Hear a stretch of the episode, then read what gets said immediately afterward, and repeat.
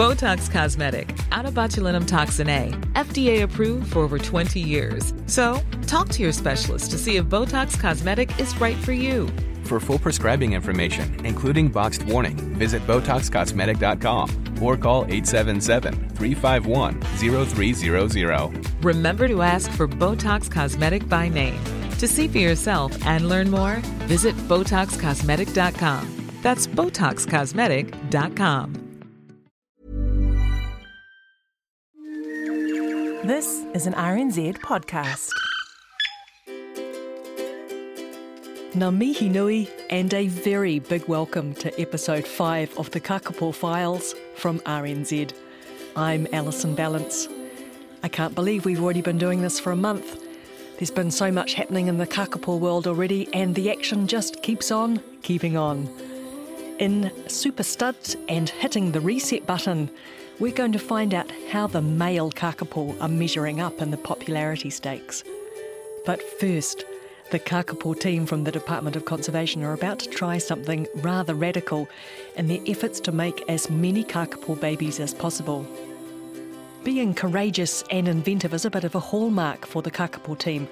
It's helped increase the kakapo population from 51 birds to 147 birds in just over 20 years and they're out to make the most of this bumper breeding season. Time to give Kakapo Program Manager Deirdre Vercoe a call on her mobile phone. Kia ora, Deirdre. Kia ora, Alison. Where are you beaming in from at the moment? At the moment, I'm beaming in from Whenua Hou, Codfish Island. Now, I gather you have come to a big decision about what's going to happen in the next few days. Yeah, we have. We've been discussing for a while the idea of re-nesting some of our kakapo. With the early nesting this year, they've really handed us an opportunity to basically remove eggs from nests, shut the nest down, and encourage the females to go back and mate a second time and lay a second clutch. It's a pretty amazing opportunity. We have done it in the past. We've re-nested 12 kakapo in the past, and eight of them went on to mate and lay eggs again. So it's an opportunity to get more than we bargained for this year. Fantastic. And why are you going to do that? It's really around productivity and increasing growth. So we know that we can hand rear kakapo with no problem. So if we remove those first clutches and hand rear the chicks uh, and the females do it all again, we could potentially really increase our numbers this year. I suspect one of the reasons you're doing this is because we all know that kakapo have a problem with infertility. So more than half is it of eggs laid are often infertile? Yeah, that's right. So uh, the season starts with a, quite a lot of excitement at all these eggs being laid, but it steadily um, becomes a bit sober at times when uh, a lot of them are infertile. Uh, so we're seeing the same thing again this year, uh, particularly on, on Anchor, where we know a little bit more about our egg details. We've got about a 50% or slightly less fertility rate again this year. So there are very few kakapo, they breed so infrequently, and then we get this infertility on top of that. So anything we can do to increase uh, potential productivity is really worth a stab at. Infertility has been really dogging the kakapo conservation efforts. In 2016, during that breeding season, for example, the kakapo produced 122 eggs. 59 of them were infertile. That's almost 50%. On the plus side, that's slightly better than the long term average of 60%. Then the picture just keeps on getting worse 47 chicks hatched, 34 fledged. They're pretty sobering figures, aren't they? So, back to this week's update to find out how many nests the rangers have found so far on Anchor Island, where 19 out of the 21 females have mated. I believe we're up to 16 nests that have been found on Anchor now and 38 eggs in total. So we know that 10 are fertile, although we have lost one as an early embryo death already, and 13 of them definitely infertile, and I think there's still 15 to, to check still. Okay, so that's quite a high number of infertile eggs. So when you're going to re-nest a female, what do you do? It's done at night time when the female's off the nest. So a ranger will be alerted that the female has left the nest uh, the ranger would be in a, in a tent about 50 metres away from the nest, and there's a, there's a doorbell, basically a chime goes off when the female leaves the nest, and alerts us that we've got an opportunity to get in there and, and remove the eggs while she's absent. She can be gone from anywhere from 20 minutes to well over an hour. So we wander up to the nest and carefully remove the eggs, put them into some wee polystyrene boxes, very well packaged in cotton wool, and then leave the area. And she'll come back to that nest, uh, and obviously it, it's empty. Sometimes we'll block that nest up just to quicken the process of her re-nesting. So she doesn't actually go in there and sit on an empty nest as such for a few days wondering what to do next. And then we'll take those eggs back down to our Portacom or our lab at the hut and we'll incubate the eggs and hatch the chicks um, and raise them. Now, I suspect some people are thinking that, gosh, that sounds like a cruel thing to do to a, to a female, but that could equally well happen just naturally anyway, couldn't it? It definitely does. In fact, we've already seen that happen here on Whenua Hou. So um, you remember we talked about Pearl a few weeks ago. Well, she was essentially re-nested naturally by her fight with a petrel uh, that ended in one egg being destroyed and the other two were, were brought back down to the hut but were infertile as it was. Um, but that, that's a kind of scenario that can happen naturally anyway. And she actually, within three days, had mated again, so we're hopeful that she'll be on a nest um, sometime soon. She mated within three days. That was pretty fast. Yeah, it was. We were very surprised. In the past, it's sometimes taken up to three weeks before the females will mate again. Out of curiosity, who did Pearl mate with again?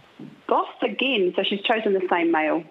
I'm going to interrupt again for a brief minute to tell you a bit more about Pearl and Boss. One of my favourite things about kakapo is that they are so rare that every individual has a name and we know their life story. So, Pearl. She was hatched in 2002 her mum is Alice, and her dad is Wainbow. She was named after Pearl Island. Pearl started breeding when she was almost seven years old. Her first two chicks in 2009 were historic because they were fathered through artificial insemination.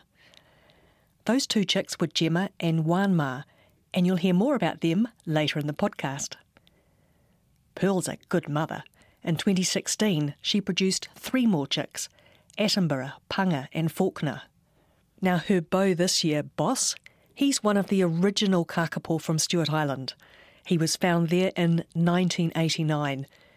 These Stewart Island birds, we have no idea how old they are.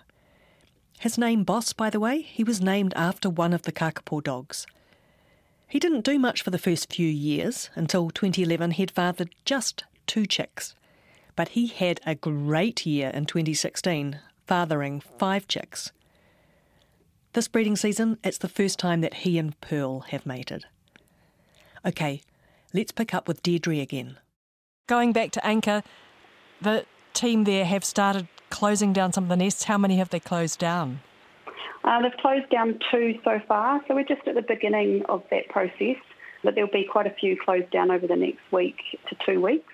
So hopefully we'll see some of those females follow Pearl's lead and, and quickly mate uh, and settle down to do it the second time. And if, if that happens, uh, we're onto a real winner here. I mean, there's no guarantee that they will, and I'm sure some won't.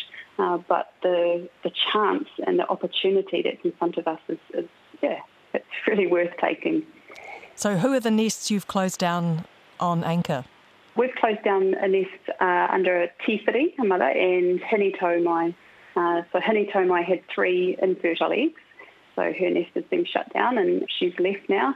And Tifiri had two fertile eggs, which are safely tucked away in the Portacom in incubators, and then she had an infertile egg as well. Hine Taumai is a female who was hatched in 2002. Her mum is Wendy and her dad is Wainbow. Wainbow is also Pearl's dad, so they're half sisters. In 2016, Hine Taumai successfully mated with Takitimu on Anchor Island and produced three chicks. Tifiri hatched in 2009, so she's a bit younger. Her mum is Lisa and her dad is Basil, who we'll hear about in a minute. In the 2016 breeding season, she produced the female chick Dusky. Anchor Island was first off the blocks in terms of nests this year, but Whenua Hou is not far behind. We've got four nests on the go here at the moment, and of course we had Pearl's early one, which has been shut down. And of those four nests uh, at the moment, we've got four eggs that we know of, but there may be more. We've had a, a few females that haven't really revealed their nest contents to us yet. And you're still having females mating there? We sure are. Um, there aren't many to go actually. I think we've had 21 out of 29 females mate here now, so there's still probably some second or third matings coming up. But yeah, not many females left on the board. Thanks, Deirdre.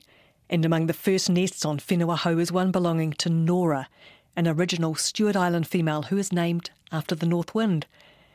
She's matriarch of the Wind dynasty. All of her chicks have wind related names, including her grandson Sirocco the famous kakapo spokesbird for conservation.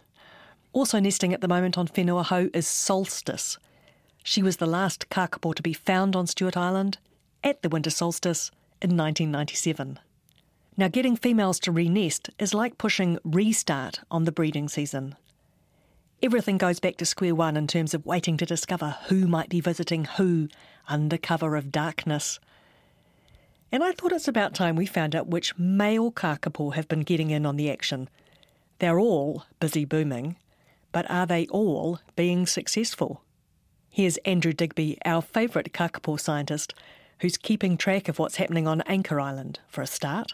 A real standout there is Takitimu. He's had 11 matings with six different females. That's pretty astounding. Basil has had a lot of matings too. He's had six matings with three different females. Another male who has had a lot of matings, but we can't exactly quantify, is Horton. He unfortunately is not wearing a smart transmitter, but we suspect he's had lots of matings from the amount of time that females have spent at his bowl. We'll find out more when we do genetic testing. Whoa! Talk about success running in the family. Basil and Takitimu, father and son. Basil is one of the original Stewart Island kakapo and one of the most successful breeders. So far, he's produced 10 offspring, including Tifuri.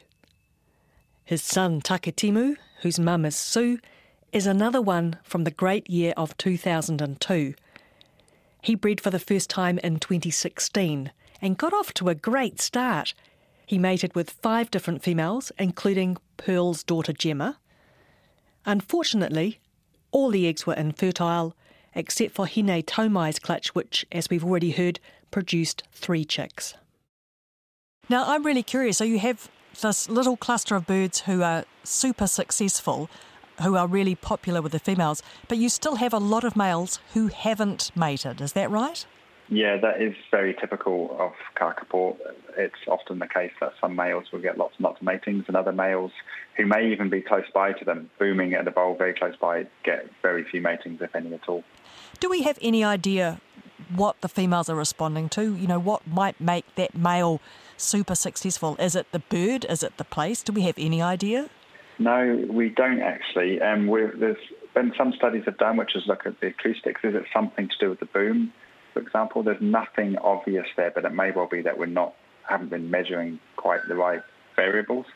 We do have a chance to test some of that because, for example, on Whenua we had a male, an individual male called Blades, who's been very successful in the past. In fact, he's been so successful, we've actually moved him off the island. And this year, another bird called Moss has taken up residence near Blades' old bowl, has had some matings, but nowhere near as many as, as blades. So these sort of accidental experiments give us some more information, I guess. So let's actually run through the roll call on Whenua Hou as well too. Who are your standout males there? Moss, obviously. Moss has mated a couple of times with Sue. Boss has mated five times with three different females. And what's interesting this year is that some of the younger males have started to come into play. Wanma, for example, has mated three times with three different females. Komadu has mated with three different females. Tutoko has mated with three different females. So I think it's a little bit more spread out on Whenua this year. And we have some of these younger birds who maybe are like uh, Wanma, only nine years old, are starting to mate. That may not bode well for fertility. We've found in the past that males who are less than 11, none of them have ever fathered chicks, ever had fertile eggs as a result. So um, we'll wait to see if that continues to be the case. Brilliant. Well, all of this is going to have the reset button hit on it, and we'll get to see again in a few weeks whether the same males are pulling all the females or whether a second lot of males perhaps get a go. Yeah, that's right. It'll be really interesting to see what happens whether those same males get more matings. We've obviously never done anything on a scale like this before, so it's a, as well as increasing productivity, it's a kind of an interesting experiment too. Well, that'll please you since you're a scientist. It will. It will. We'll get more data, and mating data for kakapo is always in very short supply. So, yeah, that would be great. So, Wanma. Is he going to be the new precocious super stud? Only time will tell. Now, I mentioned Wanma at the top of the podcast because his mum is Pearl. I guess one of the take home messages from this week's podcast is that kakapo are all rather closely related. That's what happens, I guess, when your population of just 147 birds is descended from a mere 51, not all of whom have made a genetic contribution to the population. Anyway, that's it for this week. I'm Alison Ballance, and this was Super Studs and Hitting the Reset Button, episode 5 of the Kakapo Files from the 17th of January 2019. You can find the podcast and useful information, including potted biographies of some of today's feature birds, at rnz.co.nz. Just search for Kakapo. Subscribe to us as a podcast. RNZ Kakapo Files is in all the usual places Apple Podcasts, Spotify, Stitcher, Radio Public. If you can, I'd really appreciate it if you can rate and review us to help other nature fans find the podcast. To find out more about Doc's Kakapo Recovery Program, look out for them on Facebook and Instagram. Kakapo scientist Andrew Digby and I are on Twitter. My book Kakapo, Rescued from the Brink of Extinction, includes a complete list of names of all living and dead kakapo. I'll be back next week with lots more breaking news about the world's favourite parrot. Until then, take care. Thanks for listening. Cheerio.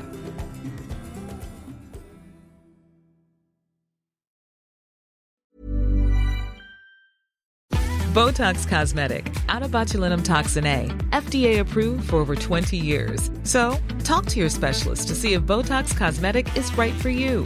For full prescribing information, including boxed warning, visit BotoxCosmetic.com or call 877-351-0300. Remember to ask for Botox Cosmetic by name. To see for yourself and learn more, visit BotoxCosmetic.com. That's BotoxCosmetic.com.